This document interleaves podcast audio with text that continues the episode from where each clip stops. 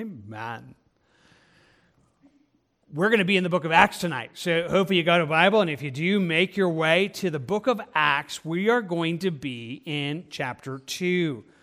So Wednesday nights, we're trying to work through uh, the scriptures, usually about a chapter at a time. We've gone a little bit slower in this chapter because it's so foundational uh, and there's so much there. And, and, so tonight we're picking it up right in the middle. We're not even going to finish the chapter. We'll come back and finish it uh, next week. But longing that in the midst of it, God would just be able to speak what He is wanting to speak into our lives. So, hoping again you have a Bible so you'll see it, hear it. Bible's in front of you and the chairs in front of you. If you need that there, you can use an electronic device. But again, the Word of God is that which is not going to return to God void. So pay attention to it. Let God speak to you through it. Let God work in it in ways that what He would say to you tonight would go above and beyond anything else we say. So, again, just calling you to that attention. If you're here in the sanctuary, but online or overflow, same invitation. Let's hear what God would say to us. So before we dive into it, let's ask Him for that. I'll lead you in prayer, but just inviting you to ask Him that He would make known to you that which He's wanting you to hear out of this. Father, here we are. I think about just being able to come before you as your kids. You told us just to behold how, how what an amazing thing that we get to be called the children of God. To be able to come and see you as our Father you are. God, your tender care, your love for us, it is real and it's personal. You know every one of your kids. You know us by name. You know everything about us. You know where we are. You know what we need. God, I believe you. I believe that you are able to open up your word to us in a way that not only brings understanding, not only opens up our, our minds to things, but at the same moment, you would speak very clearly. Very clearly, in the midst of this, God, we're asking for your help in that. We're asking that you would be the one that would give us just that, that understanding of what you're speaking to us. Lord, that ability that nothing would be taken from us, nothing robbed. But Lord, hearing you this evening, we ask for that right now and thank you. In Jesus' name. Amen. Amen. Acts chapter 2. In many ways, we are in Acts 2, and it's like ground zero for the church. It's like the beginning. It's this space where everything that we could kind of gaze on and say, okay, that's, that's what it is to be the church. That's where it began. Uh, this is it. This is where it happens in Acts 2 and, and, and begins a flow through history that is impacting you and I today in profound and in very, very real ways. And part of that is one of the things that makes this chapter so fundamental uh, to understand, so important to grasp.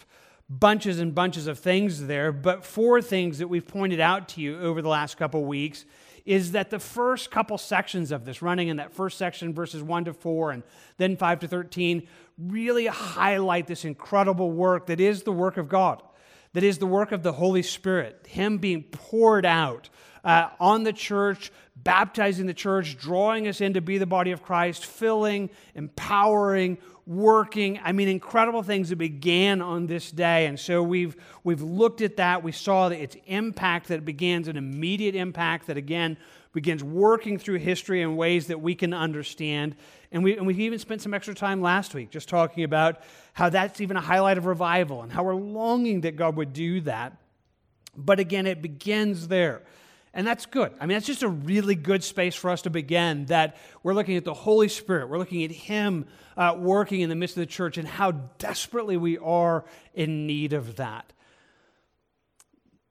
Right after that, this pouring out of the Spirit, Peter steps into that situation and preaches the very first sermon within kind of that realm of the church, in that sense of, uh, of seeking to answer those questions and then following that sermon, we have one of the first of seven progress reports uh, that take place in the book of Acts, and there's just incredible weights there. But for tonight, we want to focus just in on Peter's sermon. We want to focus in on uh, this kind of first sermon that he begins to preach that uh, begin, steps into this moment and sees these things. And we kind of want to approach it two ways. So we definitely want to just hear the sermon. So we're going to kind of just work our way through it and go, okay, so here we're just going to follow uh, the logic. We're going to try to follow the, the sermon so we can understand what's being said and just believing that just all by itself, just the message that began here would work into us. And so I want us just to hear that uh, as if we're just, we're just hearing the message that God records for us here. But at the same moment, I'm going to talk a little bit uh, about that place of preaching and sermons and, and, and why this would even show up in chapter 2 and, and where that should land for us. So let's actually begin there. So you got your Bibles open, you see it there, kind of notice with me. Um, that it, you know just the response after this pouring out of the spirit the crowds are there verse 12 says they were all amazed and perplexed saying to one another whatever could this mean Others mocking said, They are full of new wine. But Peter, standing up with the eleven, raised his voice and said to them, and then he begins to preach this first message. So when we think about the weight of this and the space of this, again, I want to just give you a few things that I think are going to be helpful. I, I, I, honestly think there's, there's part of the point of it being here that would surround us in this. There's much, much more. Again, we're trying, trying to do an overview of it, but there's a few things that are worth just your understanding of even its placing here. And I'll just begin with it this way is to kind of hold before you and I just that primacy of preaching or that place of that priority that God seeks to communicate His word through what we think about just preaching and, and the proclamation that happens in the midst of that. In fact, I like the way it gives it to us in the book of Titus when God says, you know, but God has in due time manifested his word through preaching, which was committed to me according to the commandment of God our Savior. So God has chosen God has chosen to, to, to, manifest, to cause that to happen, that, that through the proclamation of his word, through the teaching and preaching of his word, that that would be known. And so there is a space of just understanding how central that is, how important that is, even just here in this foundational kind of ground zero moment of Acts chapter 2, that there's a priority of this. Now, here's the thing. I'm going to say that right now. And again, I want to tell you, I think I believe it's true. And for some of you, you're going to be like, well, yeah, of course. But others are like, well, why are we even saying this? I mean, who would go any other way? Well, people go that way all the time. So, you know, there are sometimes people look at what you and I are doing right now, which is the teaching and preaching of God's word, uh, that they would say, well, you know, that's not really the best form of communication. It would be so much better if we just had a conversation. You know, maybe if we just had conversations, like we just kind of put chairs up here and just people had a conversation and we just heard. Others would say, no, no, it would be so much better if it was just drama. Like maybe we just, you know, kind of use drama. Like, you know, that, that can communicate so on so many levels that uh, cannot be found uh, in, in, in preaching. And so we have a whole bunch of people that go that way. Others go different ways. You know, we're going to hold out that, again, we believe that there's a priority of it. And again, if this is your church, if this is where you come, like you know this. This is what we do on Sundays, and this is what we do on Wednesdays. We teach the Bible. Like, we, we give a good section of our time to that. We kind of put it by just our, our statement of its priority. Hey, that's what we're here for.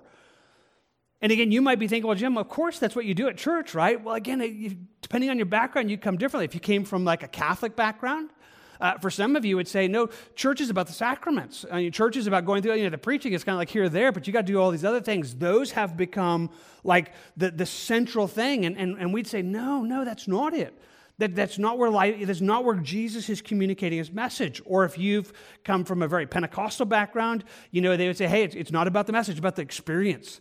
You know, you're coming just to feel and, and have come some kind of zap. And, and if that happens, you know, church has really been successful. And we're just saying, no, you know, you're getting to see ground zero. You're getting to see the original kind of model. And, it, and there's this priority of of, of, of, God's word being taught, of God's word being proclaimed. And so there's just a good space for us to say, hey, that ought to be there. That ought to be an understanding that that is something we need. And again, if this is your church, well, like you probably understand that, or if you didn't, hope you do now.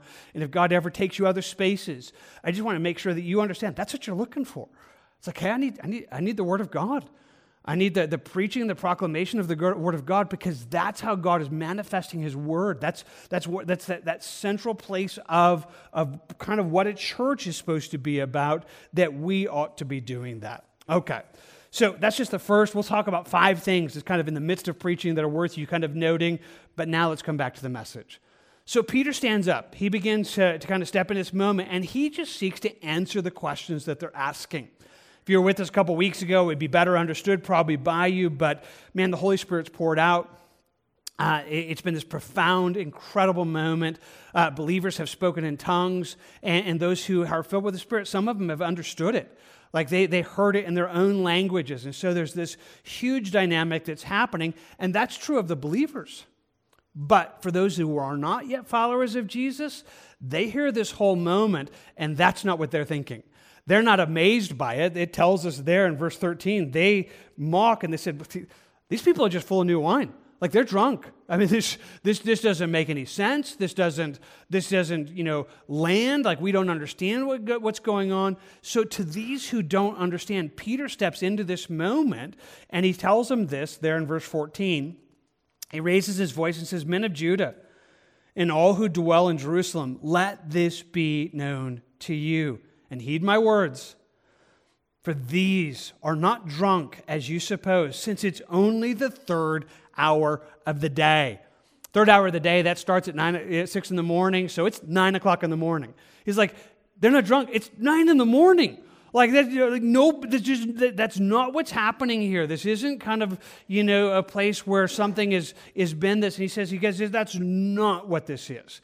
And I like that. There's just this space that he's stepping in to try to answer the questions that they're asking, like what in the world is happening? You know, where is this? And he then begins to unpack it by preaching from a passage of the scripture. So again, he says there in verse 16, he says, But this is what was spoken by the prophet Joel. And he's going to go through and quote that passage in a moment that's taken from the book of Joel, uh, chapter 2, verses 28 to 32. So this is a pretty good, cool moment. So he's going to say, I want to tell you that this is biblical and I want to tell you what that's happening.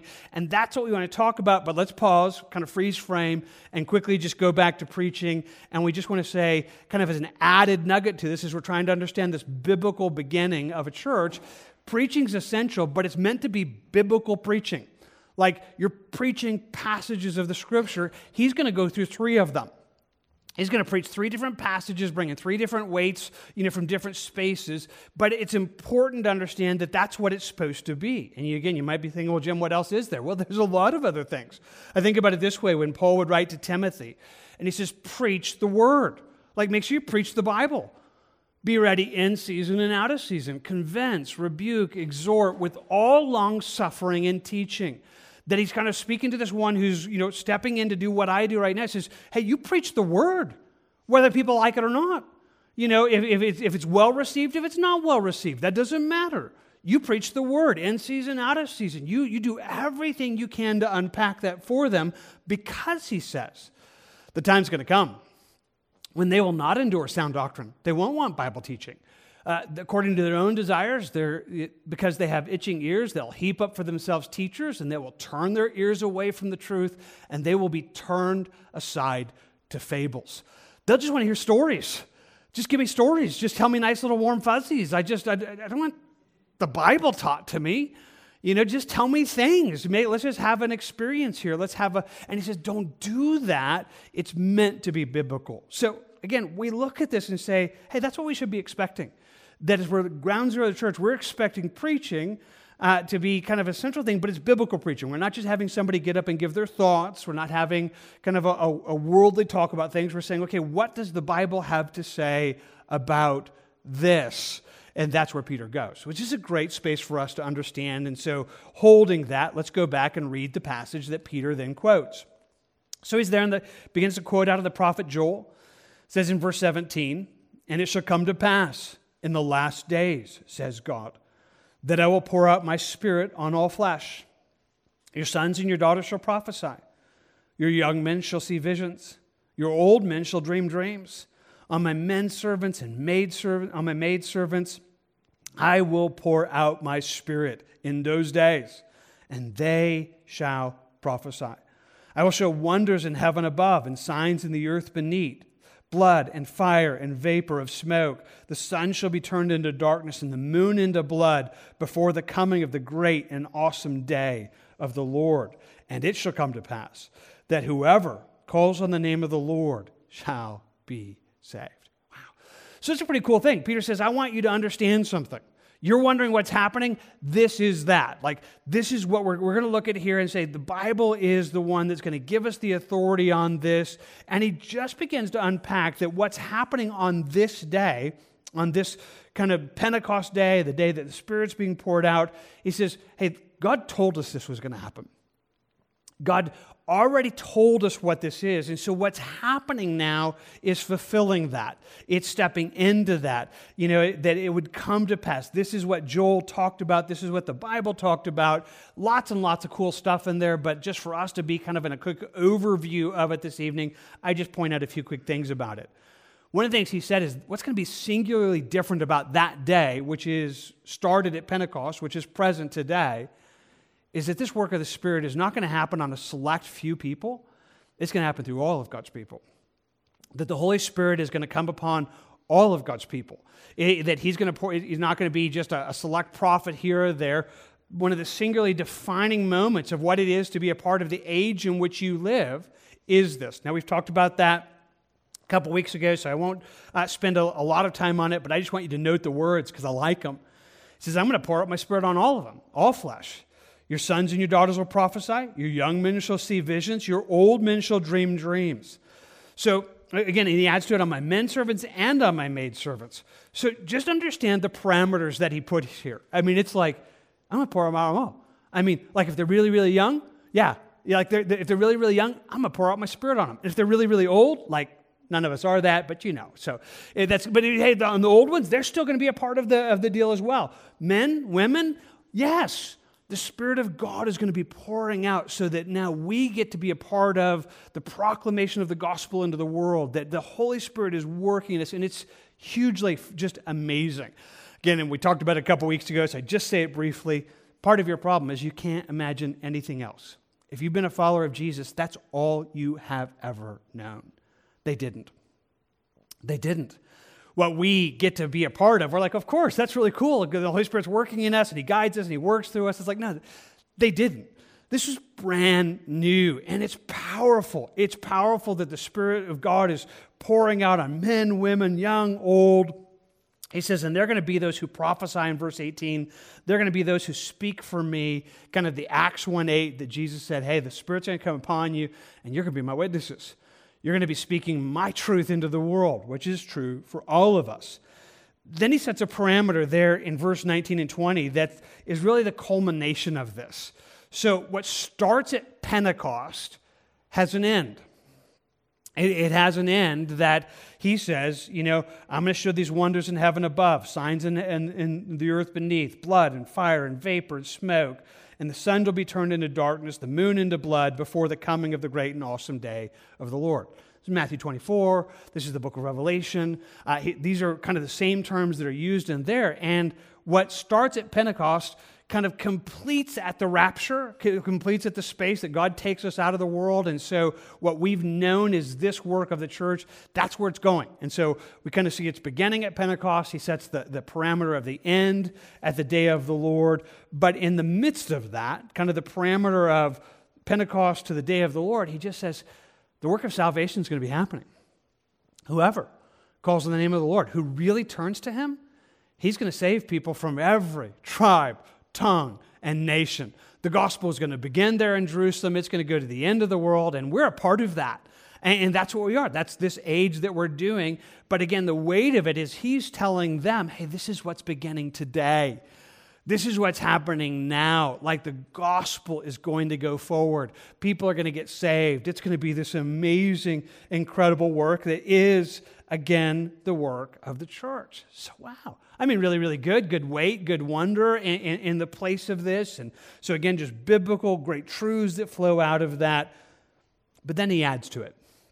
Notice in verse 22 Men of Israel, hear these words Jesus of Nazareth, a man attested by God to you by miracles, wonders, and signs, which God did through him. Hey, pause there he gets it to Jesus. So he kind of answers the question, gives them the Bible reference, and he says, But you need to hear me.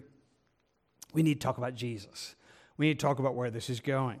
Now, we're going to talk a little bit about what he does, but let me just quickly go back to my kind of five things that I'm going to tell you about what this passage is going to show us about preaching in the church and what it's supposed to be. It is primary, it is this place where it happens in the life of the church. It's biblical, but it is Christ centered, it is Christ exalting.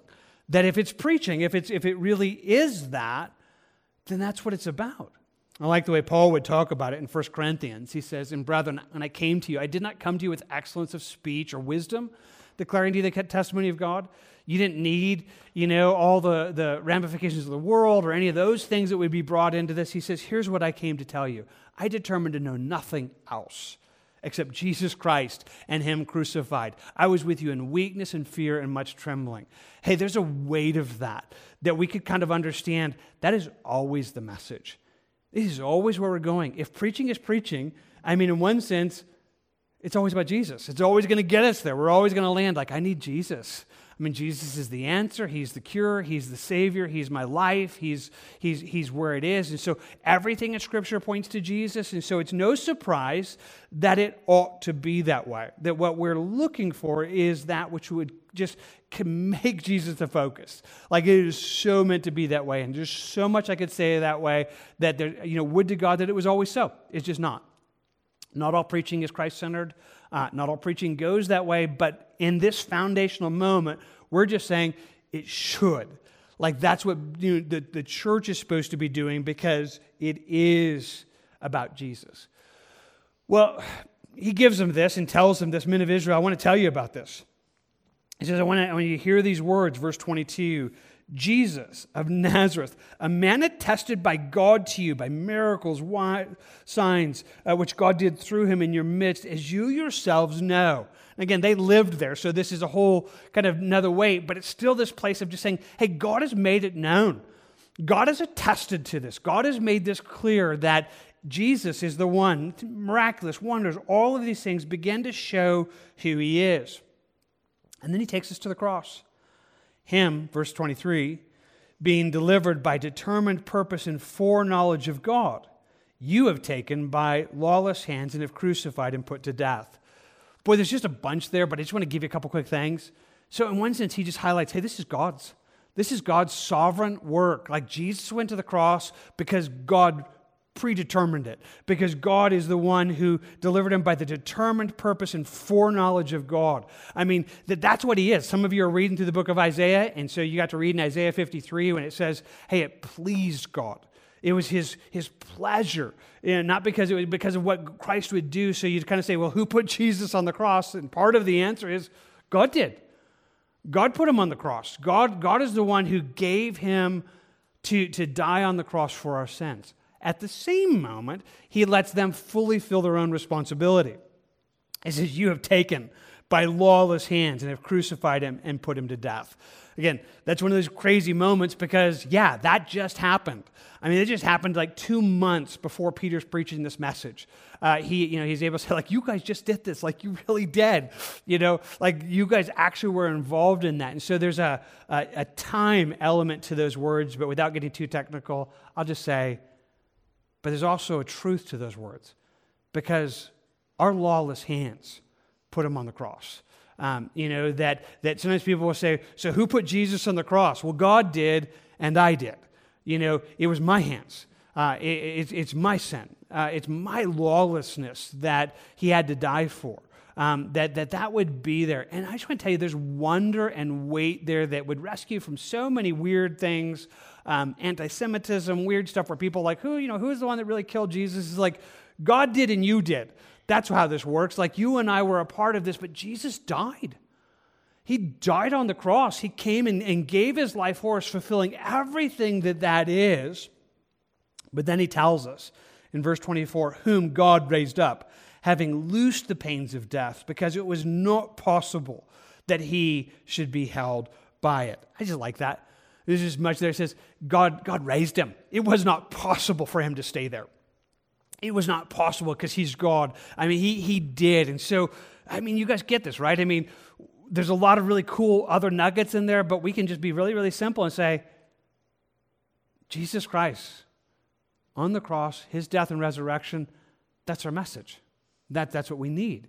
Everything centers in this. Everything is about this. Everything kind of flows into this moment. It's the changing moment of all history. It's that which we so desperately rally around. And so we get this incredible space where Peter, you know, just begins to say, Hey guys, I want to tell you about Jesus.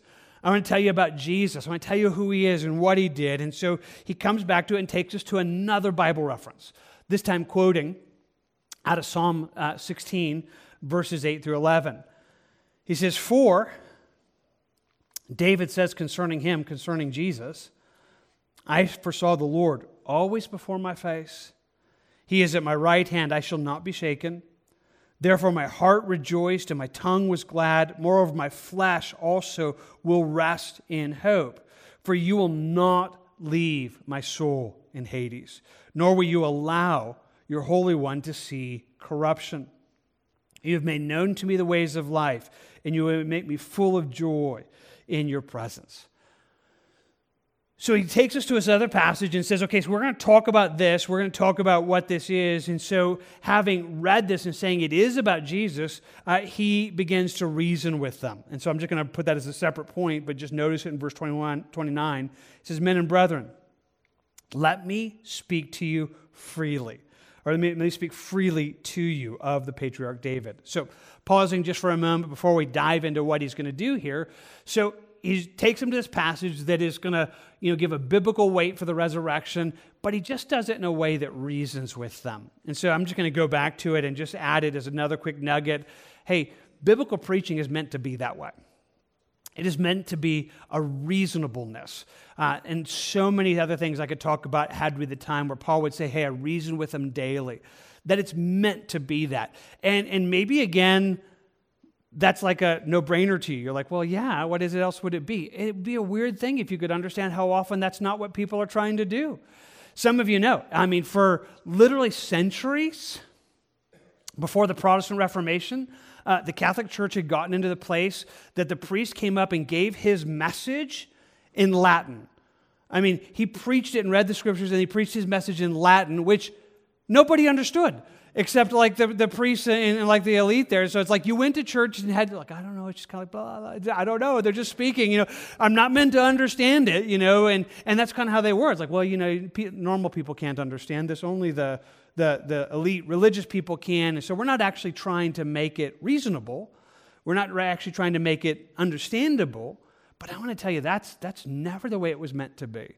I mean, this is ground zero. It was meant, he says, Hey, I want to speak to you freely. Let's talk about this. Let's, let's think about this, Peter says. Let's reason about this. Let's kind of, you know, engage your brain and my brain, and we want to think about what we're going to say. And I love that that's God's intention for you, that he's wanting you to think about it.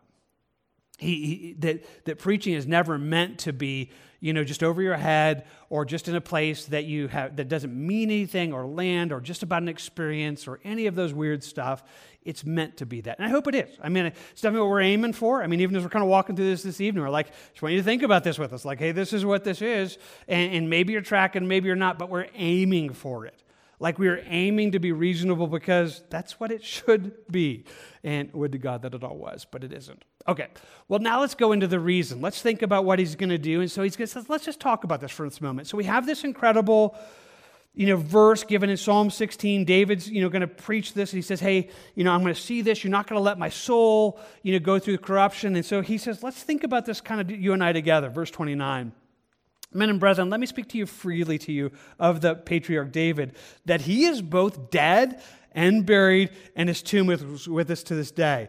Uh, he says, okay, so um, that didn't happen for David. Like, you know, David did die, and he did see corruption. In fact, right there in Jerusalem is David's tomb. He's like, he's dead and he's buried, he's with us to this day. So, what he was saying here, it's not about David. He wasn't giving this as, you know, hey, this is what's going to happen for me. He says, therefore, verse 30, being a prophet and knowing that God had sworn with an oath to him that the fruit of his body, according to the flesh, he would raise up the Christ to sit on his throne.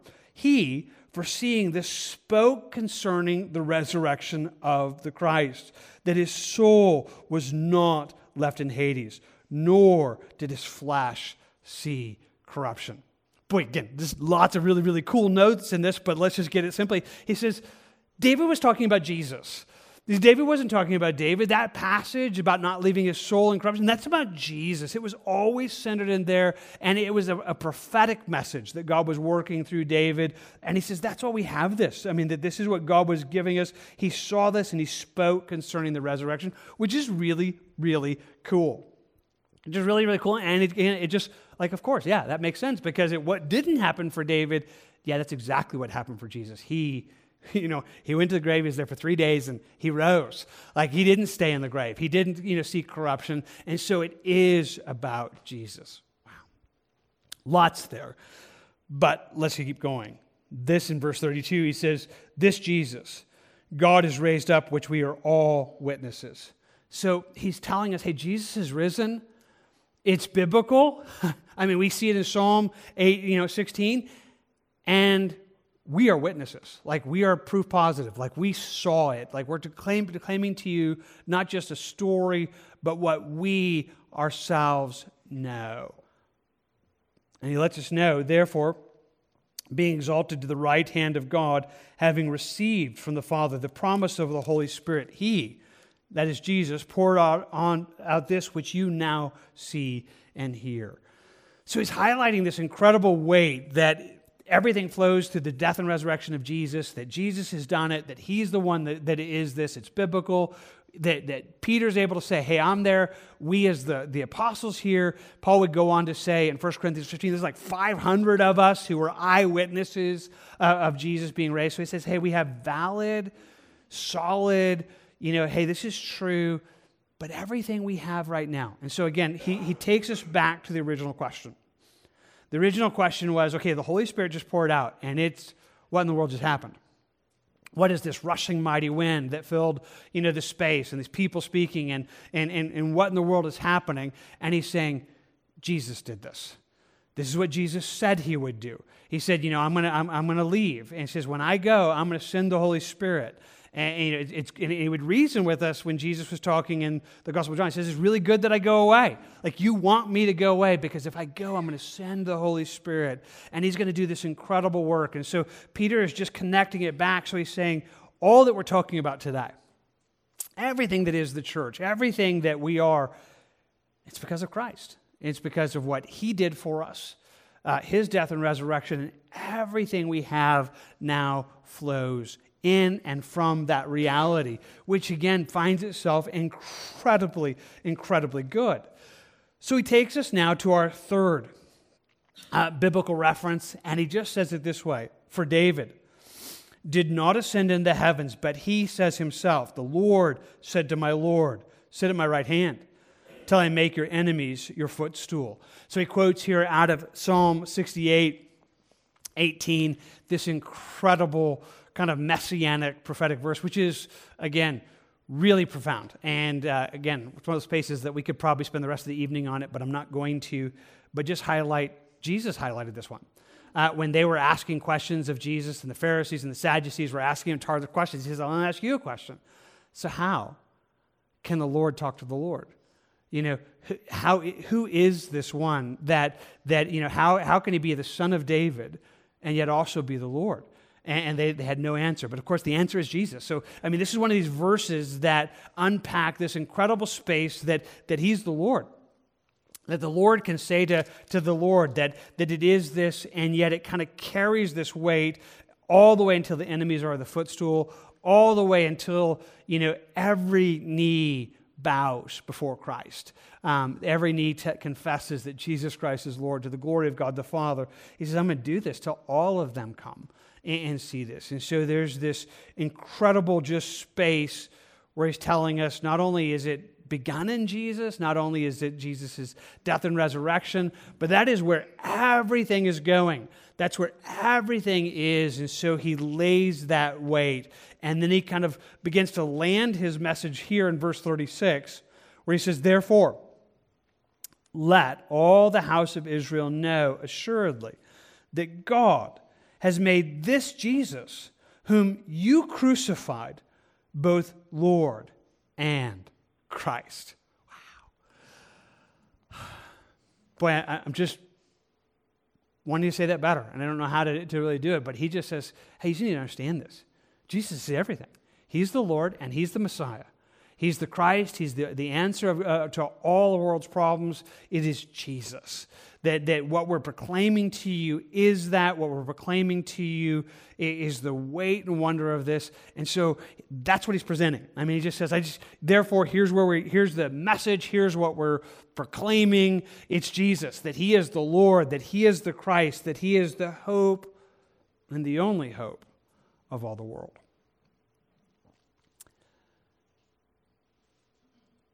May God cause you to know that and understand how much we need that, that He is the answer that we need. One of the interesting things, though, as we're watching all this play out, is it tells us next, it says in verse 37 Now, when they heard this, they were cut to the heart, and they said to Peter and the rest of the apostles, Men and brethren, what shall we do? So I want to highlight this that there's this conviction. Uh, there's this conviction that this happens upon them, and, and they're going to ask this question what shall we do? Before we quickly talk about that, let's go back and give you one more. So I gave you, I've given you four things that are kind of this picture of what biblical preaching would be from the Acts 2. It's primary, it's biblical, it's Christ centered, it's reasonable, but it's also, in this sense, convicting preaching. Now, let me be kind of clear when I use that term what I'm saying and what I'm not saying. So, when the Bible talks about conviction, like real conviction, uh, that's God's work. That conviction comes from the Holy Spirit. That Jesus said he was going to send the Spirit and he would convict men uh, of sin and righteousness and judgment. Like biblical conviction comes about by God Himself doing this. And so it's the Holy Spirit that convicts people, that draws them and causes them to both understand and feel their need and be drawn to God in an incredible way. The contrast is that preaching is not meant to be manipulative. I would say this very, very singularly and, and more powerfully than I have time to under, just unpack for you. One of the things I just want you to understand is how this just ended. I mean, he just preached this message. He says, it's all about Jesus. He is the, he is the, he is the Lord and the Christ, and that's it. I mean, that's, that was the, that's kind of the end of the sermon. That was kind of what he proclaimed. And there's a wonder to that, that that's what God is looking for. Paul would say it this way in Corinthians. He says, In my speech and my preaching were not with persuasive words of human wisdom, but in the demonstration of the Spirit and of power, that your faith should not be in the wisdom of men, but in the power of God.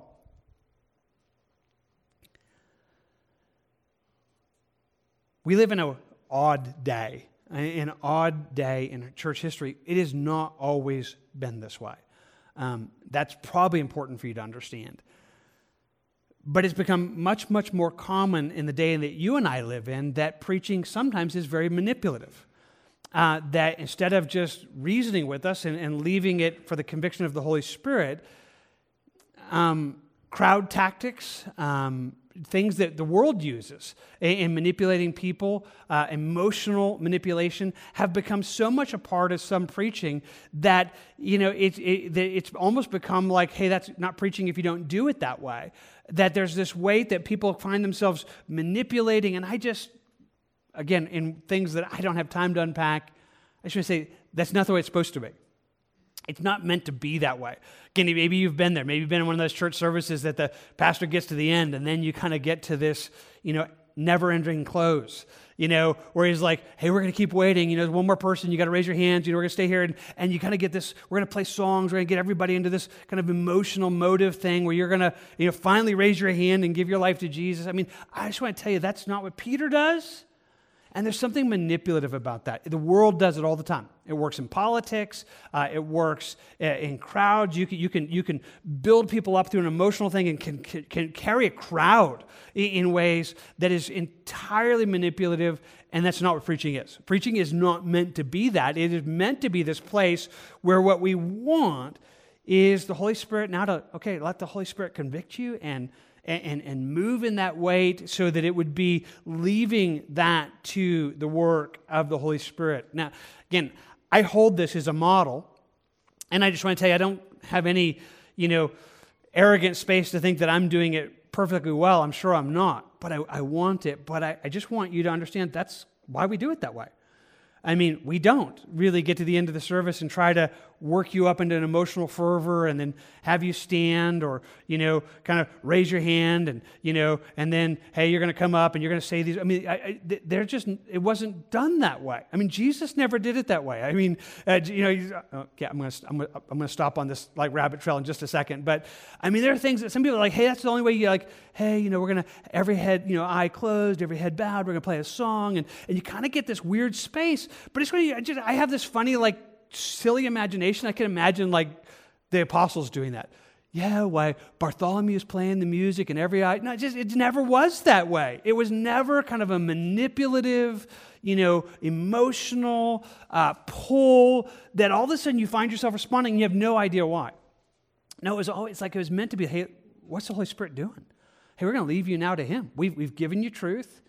And we're going to let him draw you. We're going to let him convict you. And so that's what they do. Uh, they do this. And, and, and, so now, you know, here's the crowd and they're responding and they, they come up to Peter and um, they said to Peter and to the rest. So it's not just like this crowd thing, like, okay, it's almost like the service breaks up.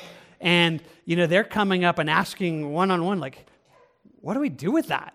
Like, boy, that destroyed me. I mean, that just cut me to the heart. I mean, I, I, I'm, I'm undone right now. I mean, that, I'm, I'm, I, I feel the weight of what this is, and I need some help. I, I need some help in what this is. And so Peter then begins to preach to them one more time. And he said to them, verse 38, Repent, and let every one of you be baptized in the name of the Lord Jesus Christ for the remission of sins and you shall receive the gift of the Holy Spirit, for the promise is to you and to your children and to all who are far off, as many as the Lord our God will call. So he calls them to conversion. He says, Hey, you guys need to be saved. Like you, you, you desperately need to be saved. And goes on to tell us in the next couple verses, and with many other words, he testified and exhorted them, saying, Be saved from this perverse generation. Then those who gladly received his words were baptized, and that day about 3,000 souls were added to them. So incredible, just beginning to the church, incredible weight that's there. But let's come back just very quickly and talk, just try to unpack very briefly. So, what did he tell them to do? They're saying, well, what, what is it we need to do?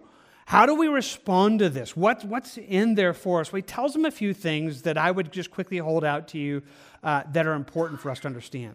It begins with repent. Says, they say, what do we need to do? How, how do we respond to you? He says, Peter said to him in verse 38, repent. Um, turning to Jesus always includes repentance. Real turning to Jesus is not found any other way. Jesus started it. He, he began to preach the kingdom of God and he said, Repent, for the kingdom of God is at hand. Understand this that conversion and being saved, it is always a call to, to repent of your sins and turn to Jesus. It is, it, there, there's no such thing as a conversion without repentance biblically. And, and, and so it's just important that we understand hey, it begins there. Hey, you need to repent. You need to turn from your sins and turn to Jesus. Repent and let every one of you be baptized in the name of Jesus Christ for the remission of your sins. He says, You absolutely need to be baptized. Okay, Wow, like this is one we could spend an hour on, right? And and and, try to make sense of it. Let's. I, I think probably for most of you here this evening, you're not confused over this, at least in principle form. I mean, we don't really believe that it's a physical act that's going to save them. That he was saying that what we'd call baptismal regeneration, that you have to be physically baptized to be saved. I don't believe that's what he's communicating. In fact, baptism wasn't understood that way. In fact, it is so much more profound. Now, it might sound like by using this term that we're obscuring the reality of what God is doing. I just want to say it's more profound than that. There's no good, easy way to communicate everything that we're saying, but let's just think through baptism for a quick moment. So, baptism is this place where they would understand it that if someone's going to come and, and declare their faith, it's a personal decision. I mean, nobody gets baptized but the person who's getting baptized. Like, this isn't a group decision we're making right now. This is so baptism, by its nature, is communicating something that you yourself need to do. And baptism pictures this place of entering into Jesus' death and resurrection. So, Paul would unpack it in details in Romans 6. 6 says, okay, when we're baptized, we're baptized into Jesus' death and, we're, and into his resurrection, we have life. So, baptism by its nature is communicating not only is it personal, but it's my connection to Christ. Like his death and his resurrection on my behalf is now my salvation.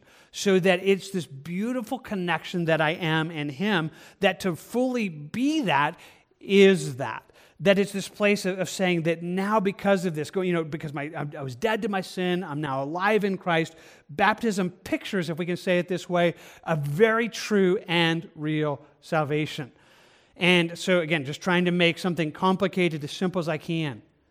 Baptism saves nobody. I mean paul would talk about it later and we see it through the rest of the scripture.